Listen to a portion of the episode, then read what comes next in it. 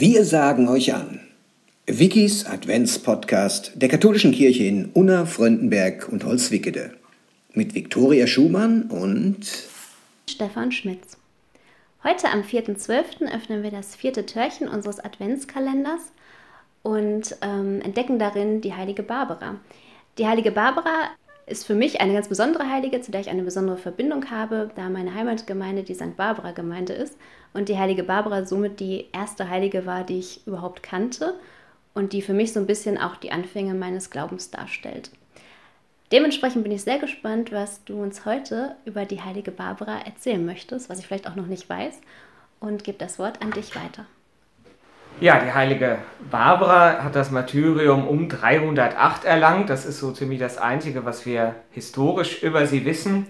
Die Legende sagt, dass ihr heidnischer Vater sie vom christlichen Glauben abbringen wollte und sie deshalb in einen Turm eingesperrt hat.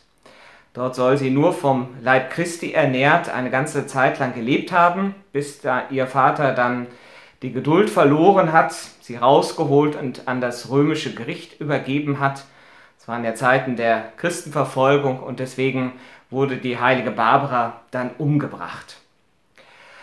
Sie ist Märtyrerin und damit eine Heilige im Himmel und auch Patronin für die Architekten, die Türme und die Gefangenen, wie sich aus der Legende ergibt.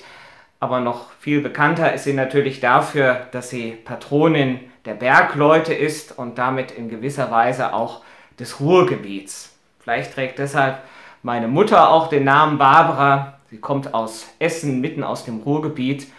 Und auch meine erste Stelle war direkt im Ruhrgebiet in Herne und da durfte ich um den 4. Dezember herum immer eine große Barbara-Feier erleben, wo dann die alte Tradition der Bergleute noch einmal gefeiert wurde. Ja, das ist sehr beeindruckend aber was hat das heute mit uns zu tun?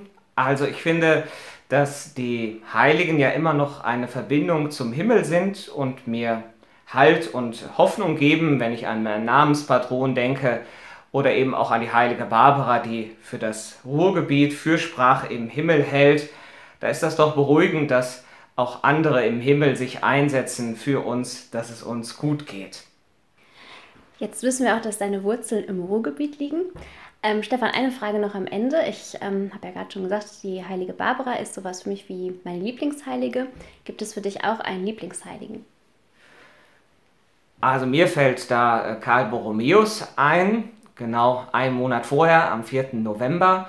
Der hat im 16. Äh, Jahrhundert gelebt und man sagt, er ist so der Einzige, der das vom Tridentinischen Konzil wirklich umgesetzt hat, was da beschlossen wurde in der Pastorale. Er ist viel herumgereist in seinem Bistum Mailand und äh, ist auch der Patron der katholischen Büchereien und hat deswegen auch viele Bücher geschrieben und so viel Gutes getan für den Glauben und für unsere Kirche.